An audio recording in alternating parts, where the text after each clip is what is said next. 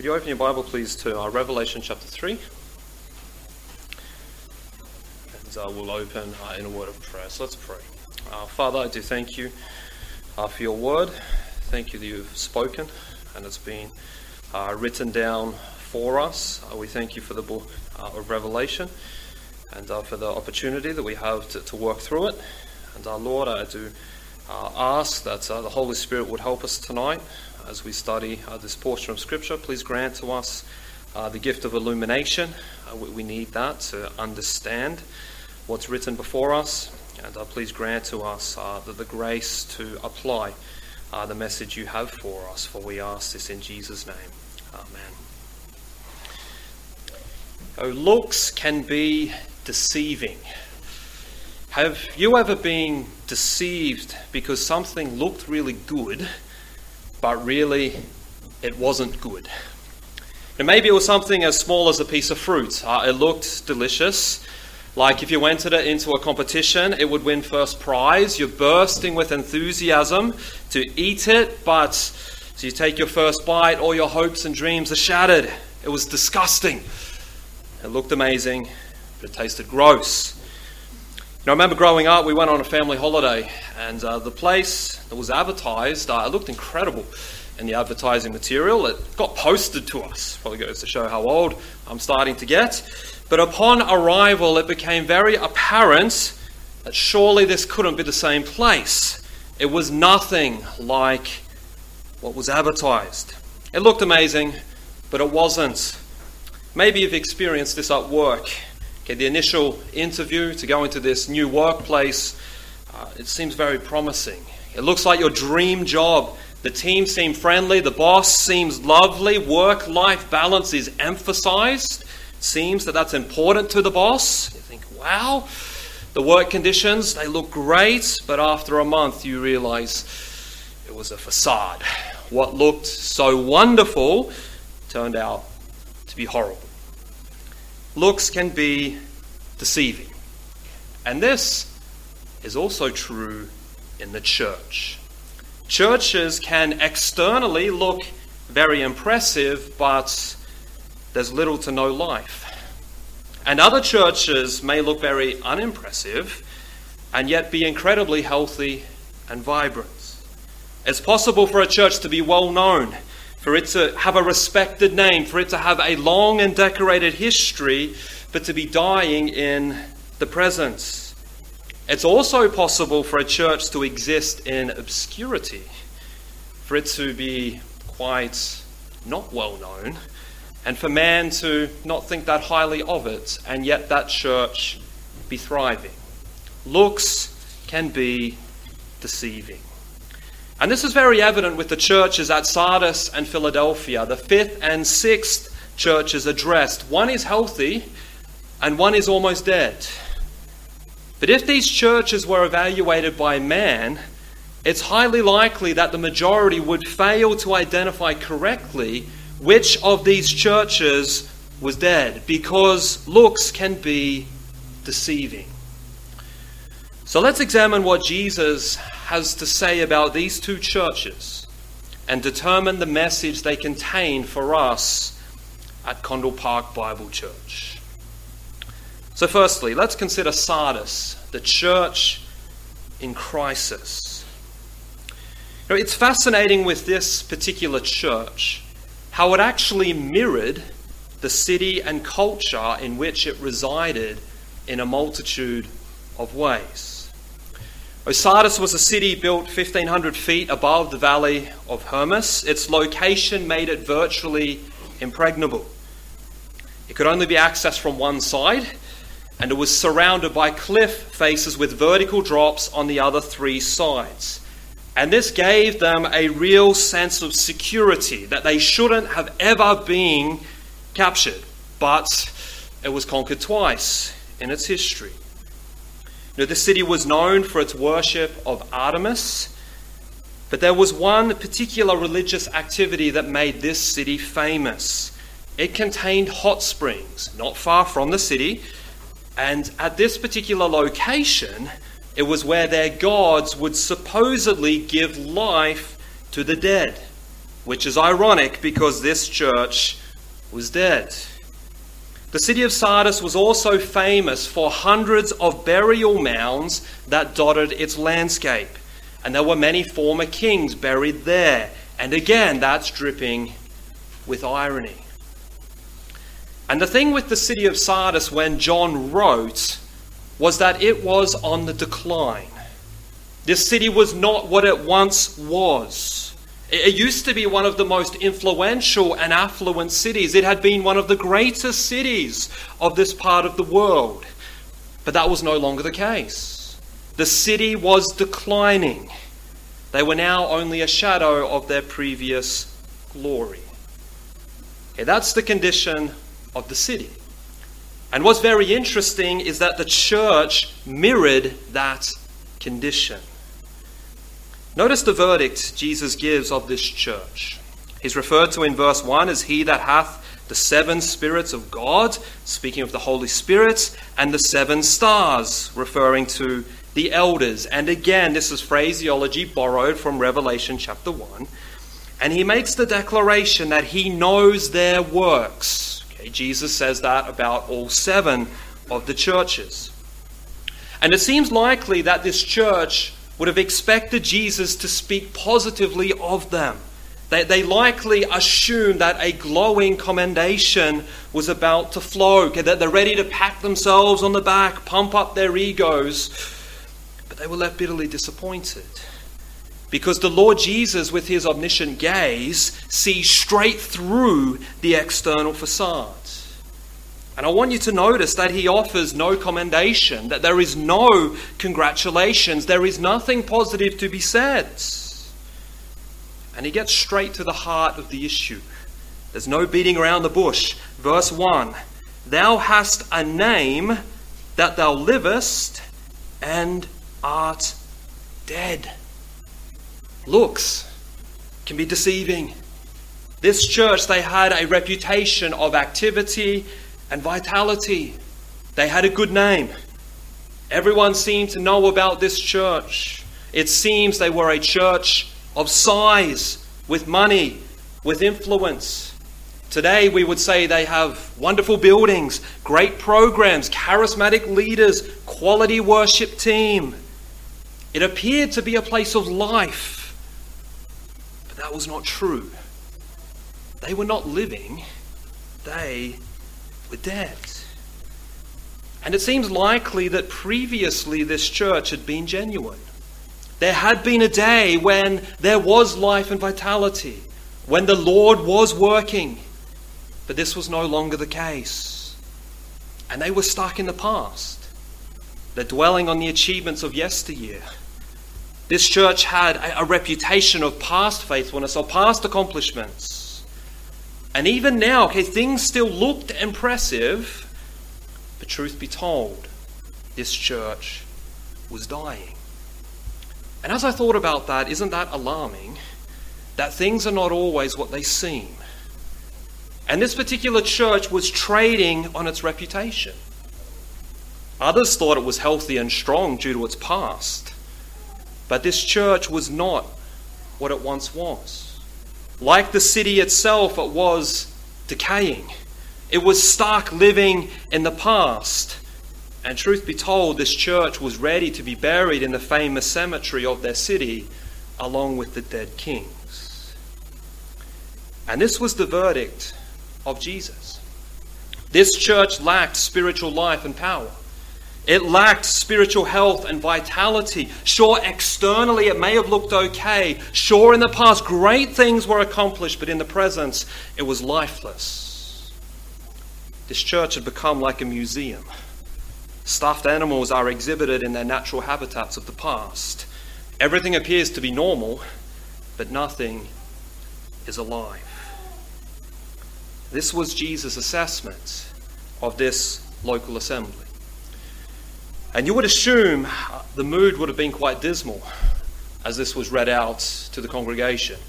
You know, imagine if there was a letter from Jesus here and Church of Condell Park, you're dead. Like, oh man, that's not very good news to hear. But it continues. Okay, Jesus, the great doctor, he's ran the scans on this church. The diagnosis is damning, but with Jesus that there is still hope. Because Jesus is in the resurrection business. He's able to breathe life into dead churches. The condition of Sardis, it was critical, but there was still some hope. And Jesus unleashes what is a barrage of commandments. And they form the steps that this church needed to take. This was the prescription issued to overcome the disease that was killing them. And it's revealed in verses 2 and 3. So point 1, he tells them, be watchful. In other words, wake up. Snap out of your slumber. Now what's interesting, historically, Sardis had been conquered twice because of military slothfulness. They had failed to keep watch. And this church needed to learn from its own history. Okay, it was not too late to awaken from its spiritual slumber, that there was still a slither of life. But they needed to wake up. They needed to stop dwelling in the past. They needed to be alert, vigilant, and awake in the present. That's step 1. Step 2, we're told, strengthen what remains.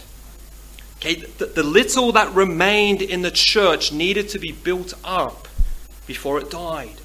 It needed to be spiritually strengthened. Now, spiritual strength is produced when we get into the spiritual gym and we perform the basic exercises. Read the Bible and pray. Okay, it's here where it starts. And for them, it also includes removing bad practices such as false doctrine, unbiblical practices, meaningless activity. That would certainly help to strengthen them. Then step 3, they're told, remember what was received and heard and hold on to it.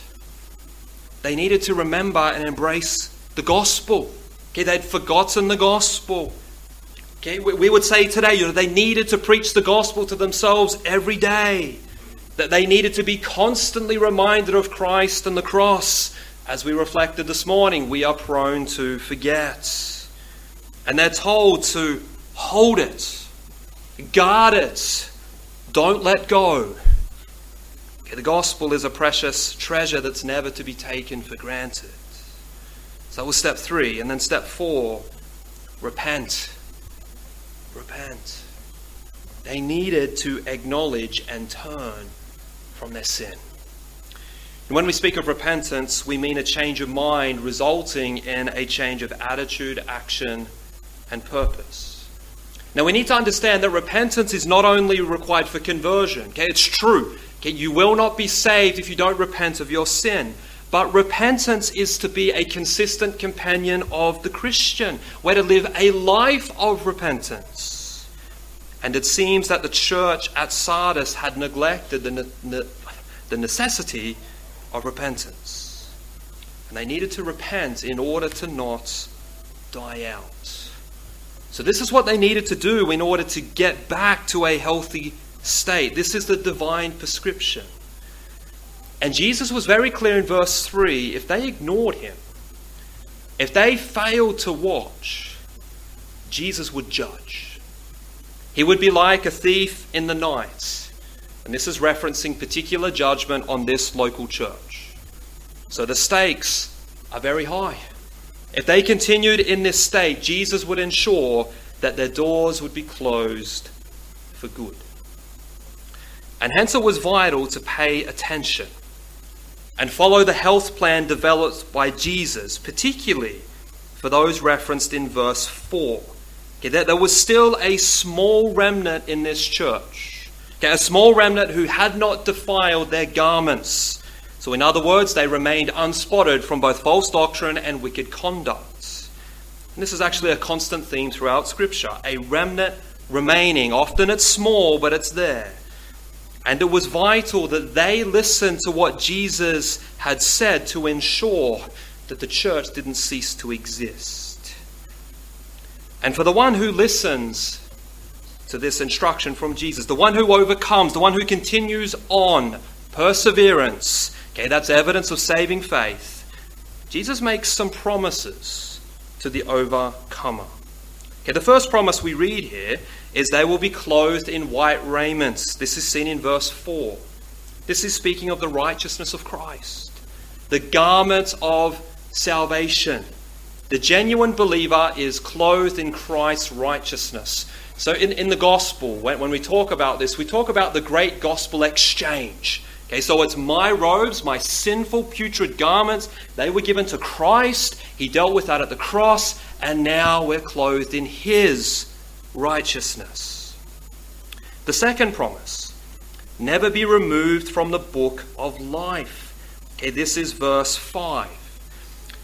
Now we need to understand that this is not a threat, but it's a promise. Okay, it doesn't imply that names can be removed. This is not speaking of loss of salvation, but it's actually a word about security.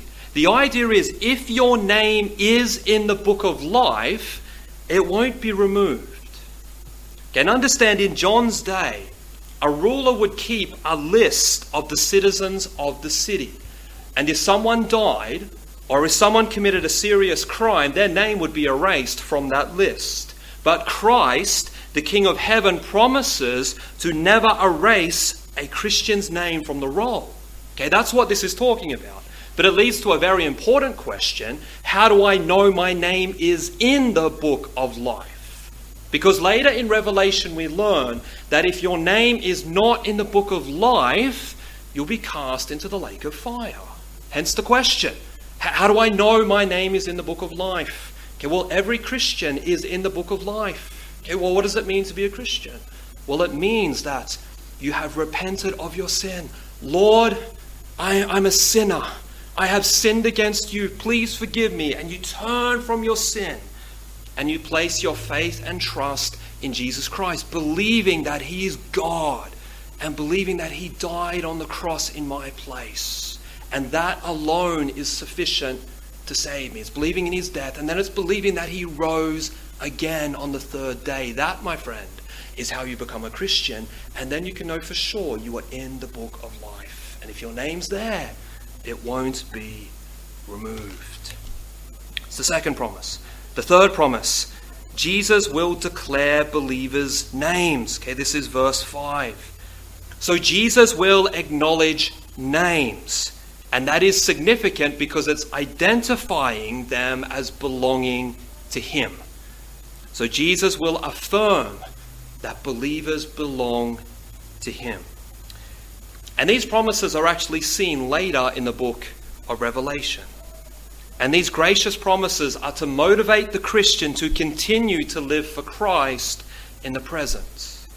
As one writer put it, these promises should move us, motivate us, and compel us out of grace, gratitude, I like that phrase, to complete our works, bear our witness, stay clean, and pursue purity that reflects the transforming work of Christ. Okay, that is the impact that these promises were meant to have on the small remnant in Sardis. Okay, so they did not follow the path of the rest of the church. So the church at Sardis issues a very sobering warning. It's possible for a church to look alive but be dead. And when we think about that, we shouldn't just instantly think of others. Well, hey, that's what must happen to that church down the streets. Okay, it's possible for our church. Okay, it's possible for Condell Park, for us as a church corporately, and for us as individuals. Okay, we can be like this church at Sardis. Now, what are some signs of a church that was once alive and vibrant, but now in the grave, or at least fastly approaching the grave? Well, one article entitled "The Autopsy of a Deceased Church" identifies several causes that put once alive and vibrant churches in the grave. Okay, and these are on your outline sheet. Treating the past as the hero. Refusing to adapt to the needs of the present community. Moving the focus of the budget inward. Allowing the Great Commission to become the Great Omission. Letting the church become preference-driven out of selfishness and personal agendas. seen the tenure of the pastors decreasing, failing to have regular corporate prayer, having no clear purpose or vision, and obsessing over the facilities. Now, another writer highlights 6 telltale signs a church is standing at death's door. He says, 1, the church is plagued with disagreements. 2, the preaching is ineffective. 3, few can remember when a person was last saved. 4, God's supernatural power is never seen. 5, God is not praised regularly. And 6, no one is being called into God's work. So here are some symptoms that we need to look out for in our church, and we also need to be looking out for them in our own lives, because it could be a sign that we have this disease. Okay? And we don't want to be that church. Okay, that church that may well have an impressive name, may have done great things historically, but in the present we're dying. We don't want to be that. And there's no point being stuck in the past, because that's only going to send us to the grave. And we don't want to give off this persona of life, but really we're dead. And here's the thing. For a church to die, it means the individual members have died. Can you see that logic? If the church is dead, it means the individual members are dead. And hence we need to be guarding our own hearts as individuals and ensure that we aren't dying spiritually.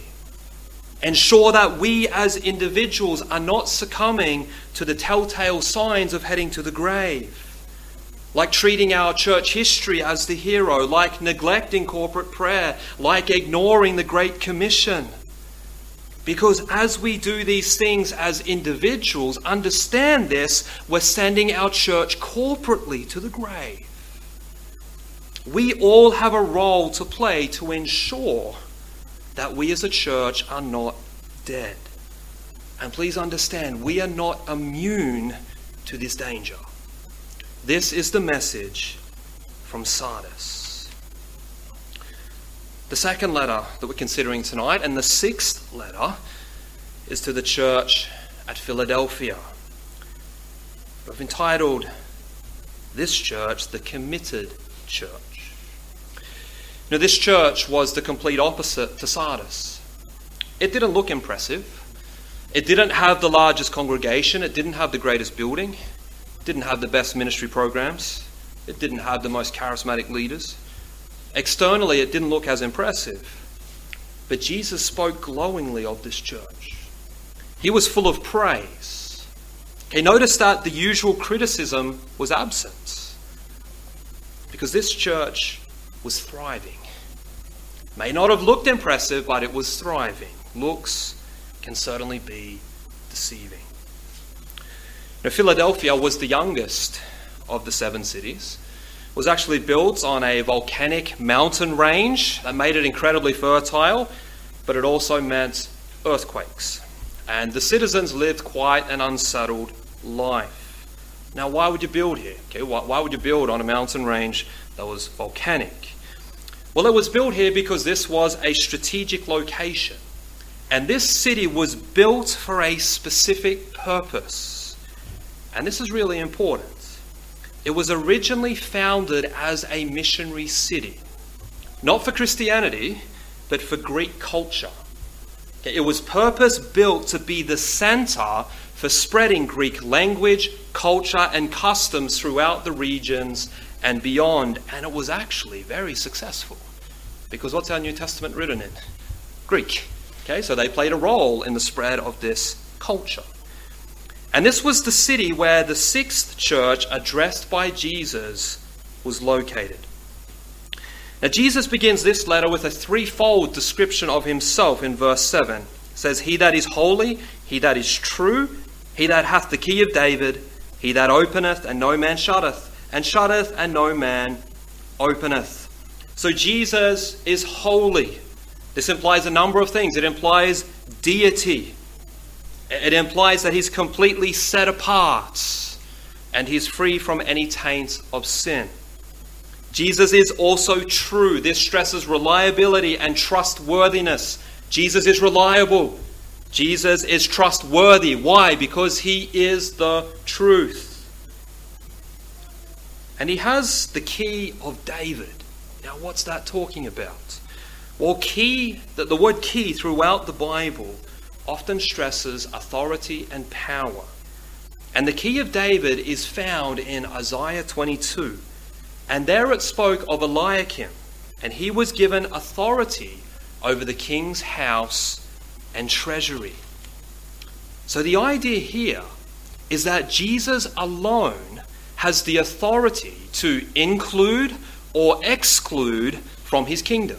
He is the Davidic Messiah with the absolute power and authority to control entrance into his kingdom. And this is encapsulated in the final phrase of verse 7. So if he opens, no one can shut. If he shuts, no one can open. This is Jesus. He then makes the familiar remark, verse 8, I know thy works. But notice here, there's no criticism. There's no critique. Now, this doesn't mean they were perfect. We know there's no such thing as a perfect church. And as the saying goes, if you find it, don't go there, you'll ruin it. But the idea here is that there was nothing serious enough that needed to be confronted by Christ.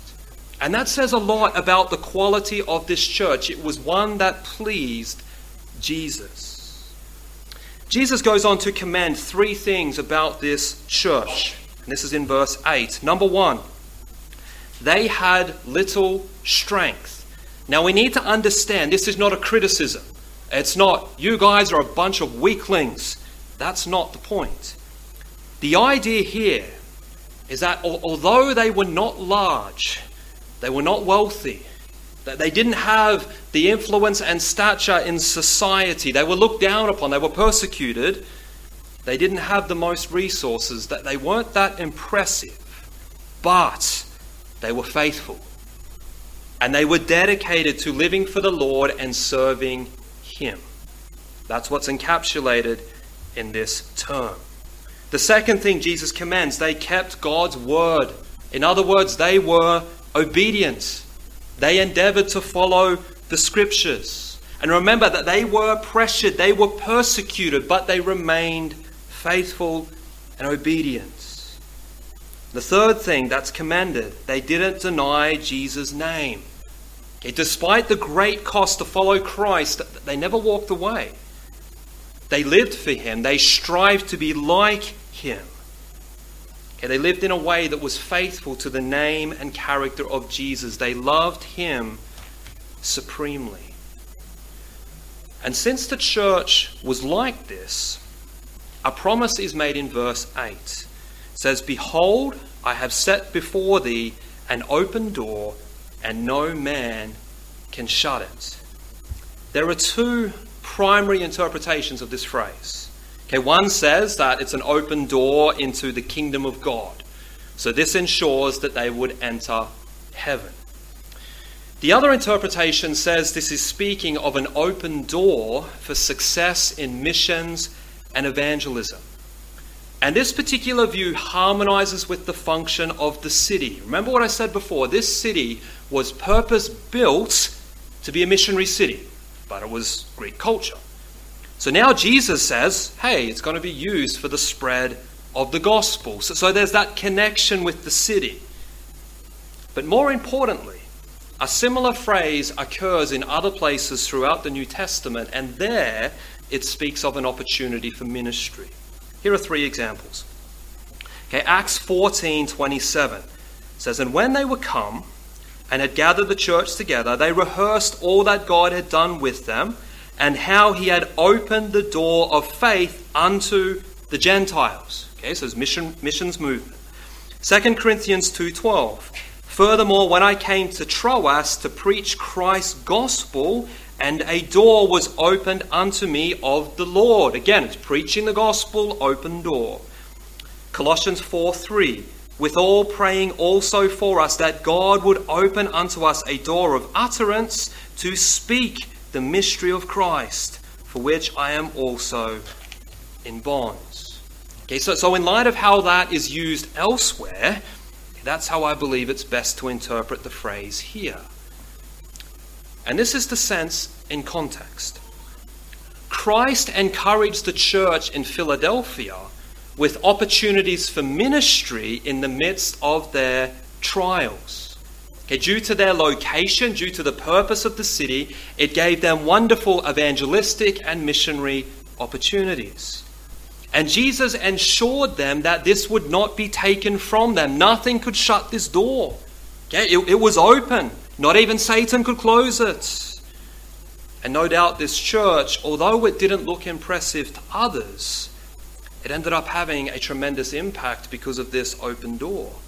They made the most of it because the church was mission-minded. As will any healthy church. A healthy church will be mission-minded. You know, one writer said this, the mark of a great church is not its seating capacity, but its sending capacity. Okay, a healthy church will be concerned about the Great Commission. But Jesus not only promised them an open door, he also promised to work amongst those who were persecuting them. Okay, in verse 9, again, we come across the synagogue of Satan. Okay, those who were Jews, okay, Jews by birth, but not believers. And they were the chief antagonists in this city.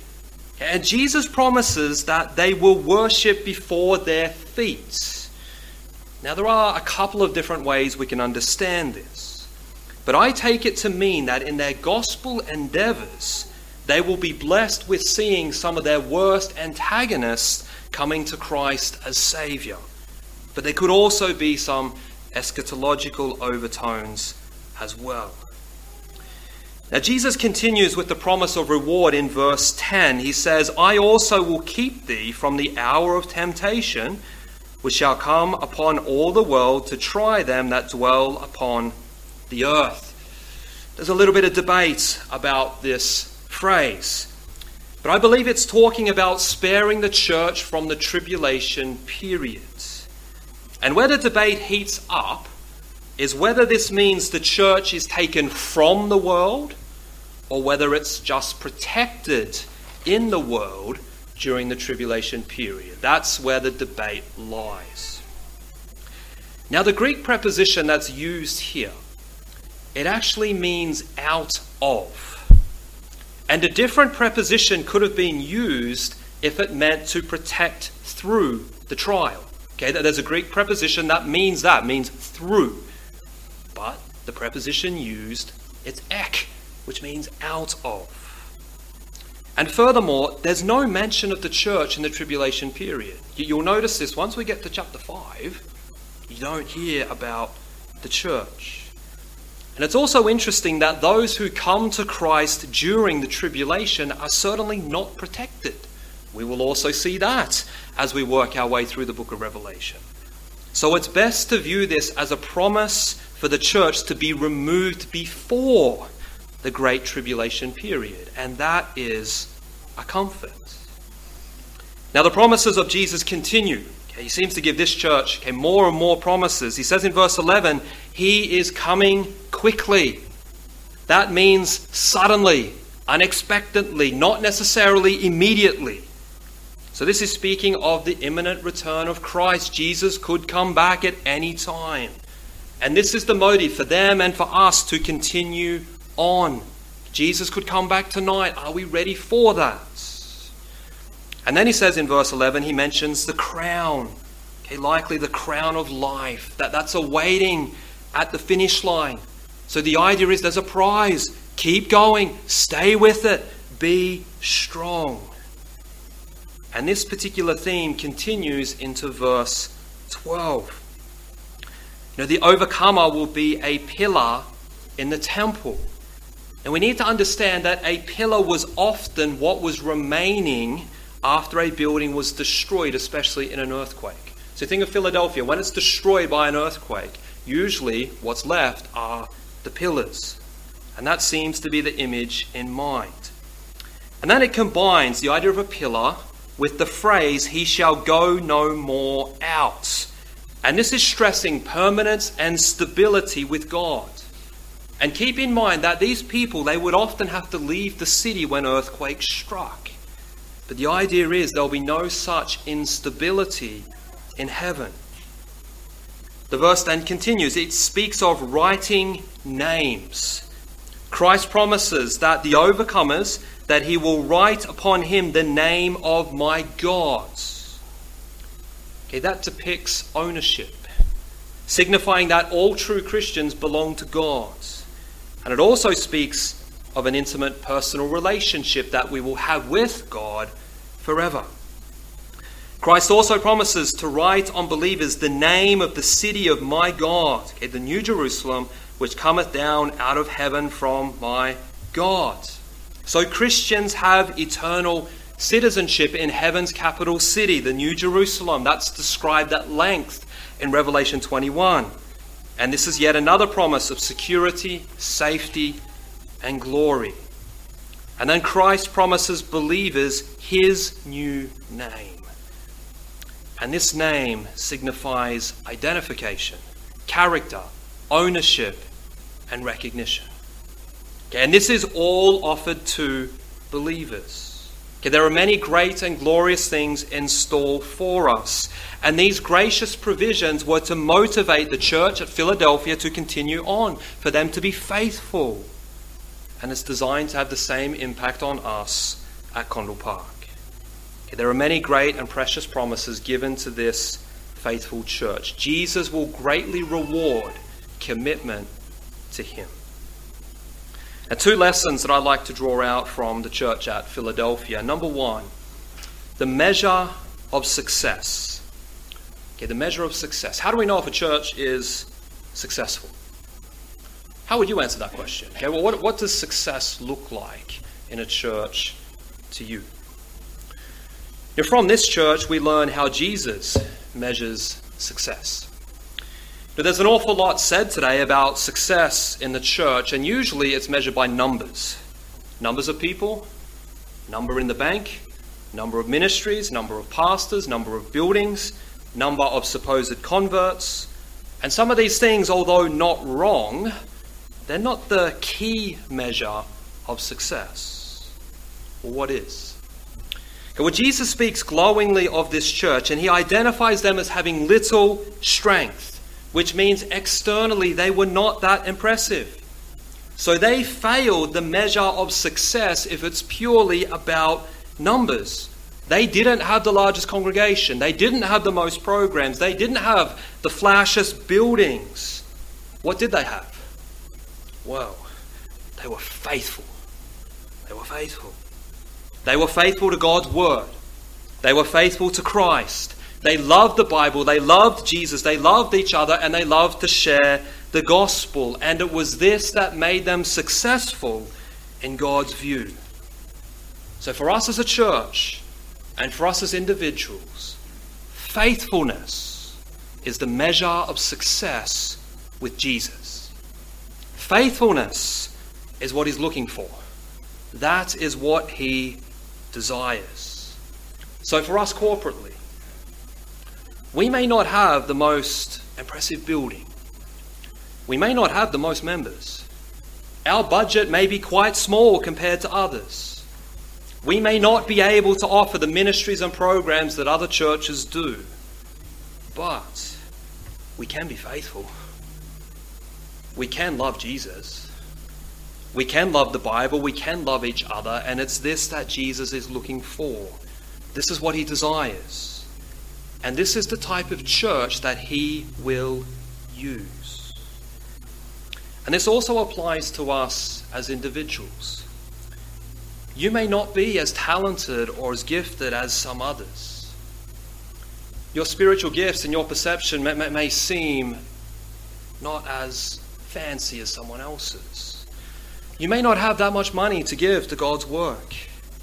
In fact, you may feel like you don't have that much to give at all, but my friend, please be encouraged. It's faithfulness that Jesus desires. And you can be faithful. Be faithful in attending church. Be faithful in praying with your church. Be faithful in serving in church. Be faithful in sharing the gospel. Be faithful in loving others. Okay, whatever you are able to do it for the glory of God. This is what Jesus wants from you. You know, he's not expecting you to do something that you're not able to do. Okay, you know, it's not like he calls you to be the next evangelist but doesn't gift you to preach. You know, he's not like that. What he wants from you is faithful commitment to him, and everyone can do that. That's the measurement of success. Remember what Jesus says, you know, that the words get well done by what? Good and faithful servant. And by his grace, this is something we can all do. Faithfulness is the measure of success. The second thing that we learn from this church is that the healthy church will be mission-minded. Okay, the church that pleases Jesus will take the Great Commission seriously. They will be involved in missions, supporting missionaries, sending missionaries. This will be the passion of a healthy church.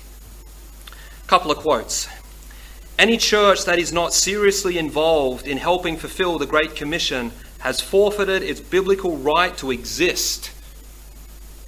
Another writer said, the Spirit of Christ is the spirit of missions. The nearer we get to Jesus, the more intensely missionary we become.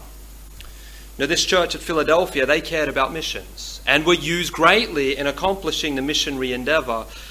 And this needs to be something that we're passionate about at Condell Park. May we be a Great Commission church. And I believe there are some things that we do quite well in this area. Okay, we do support missionaries in prayer and giving, and that's wonderful. May that continue.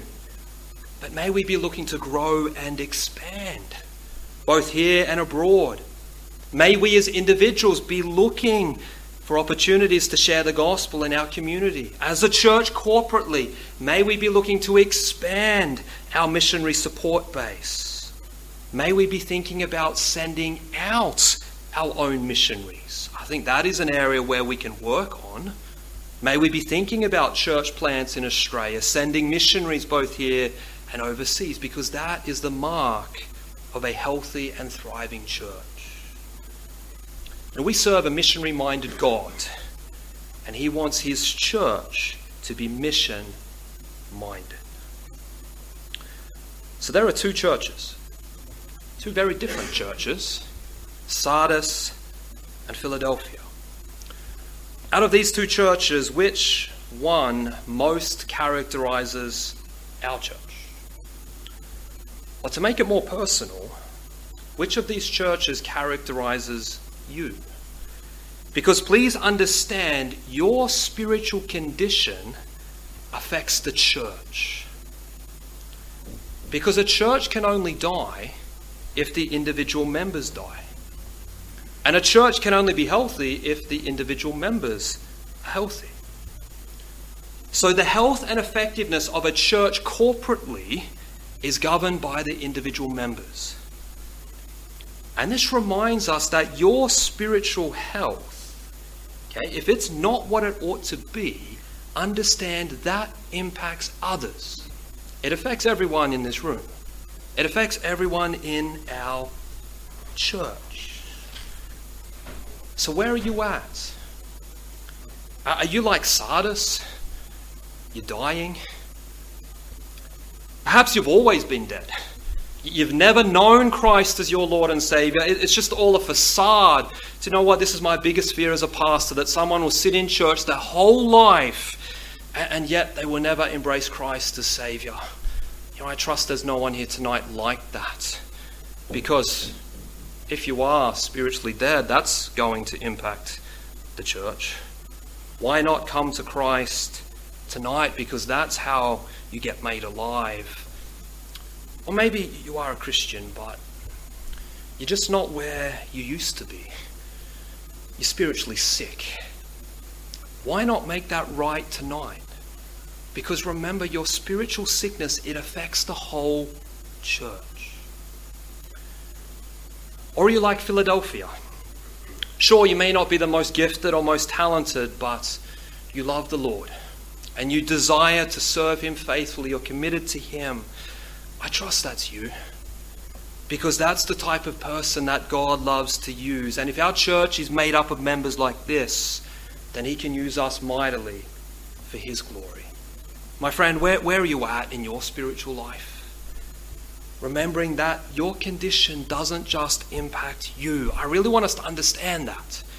It impacts everyone in our church. You know, one military general once said, "One man can lose me a battle. And one corrupt or disobedient Christian can lose a battle for the entire church." Your spiritual decline or your spiritual progress positively, it impacts everyone. We need to understand our life is a corporate life. And our ability as a church to be used by the Lord hinges on the health of the individual members.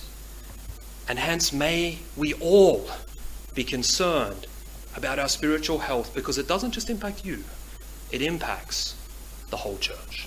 Amen. Let's pray. Father, I do thank you for these letters to the church at Sardis and to the church at Philadelphia. Lord, there's much here for us to process. And that there's a message for everyone here tonight.